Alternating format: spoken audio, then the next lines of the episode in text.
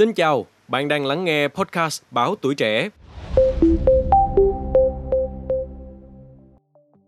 Trí tuệ nhân tạo AI có thể phát hiện tiêu chảy với độ chính xác 98% từ các bản ghi âm nhà vệ sinh. Vâng, các bạn không nghe lầm đâu ạ. À. Và hãy cùng với Quốc Huy tìm hiểu về điều này ngay nhé. Điều mà tưởng chừng như là đùa này là một nghiên cứu có thật do nhà nghiên cứu có tên là Maya Gatlin tại Viện Công nghệ Georgia, Mỹ và các đồng nghiệp của bà thực hiện. Đặc biệt là nhóm nghiên cứu đã thu thập 350 bản ghi âm thanh trong nhà vệ sinh từ YouTube và các cơ sở dữ liệu âm thanh SoundSnap để ghi lại các hoạt động đại tiện, tiểu tiện, tiêu chảy và thậm chí là đầy hơi.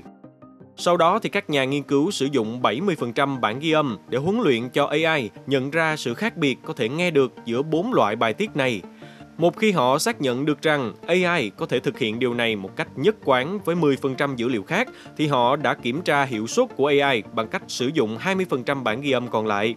Và kết quả đã tiết lộ ra rằng AI có thể phân loại chính xác giữa tình trạng tiêu chảy hoặc không tiêu chảy với độ chính xác là 98%, với điều kiện là không có tiếng ồn xung quanh, chẳng hạn như là tiếng ồn người nói chuyện.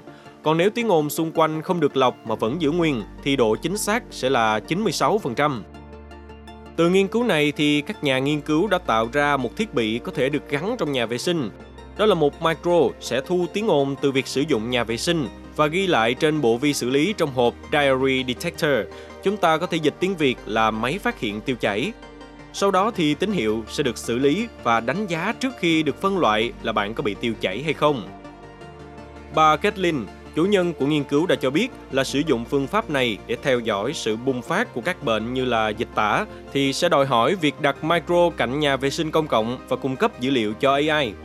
Tuy nhiên thì âm thanh của các hoạt động bài tiết cũng phụ thuộc vào loại nhà vệ sinh được sử dụng, nên là bà Kathleen cũng nói rằng nhiều khu vực nơi dịch tả hoành hành lại không có các loại nhà vệ sinh giống như ở Mỹ hoặc Anh. Do đó chúng ta cần phát triển một loại AI dành cho âm thanh phát ra từ các loại nhà vệ sinh khác nhau. Wow, quả là một nghiên cứu độc đáo, đúng không các bạn? Cảm ơn các bạn đã lắng nghe số podcast này.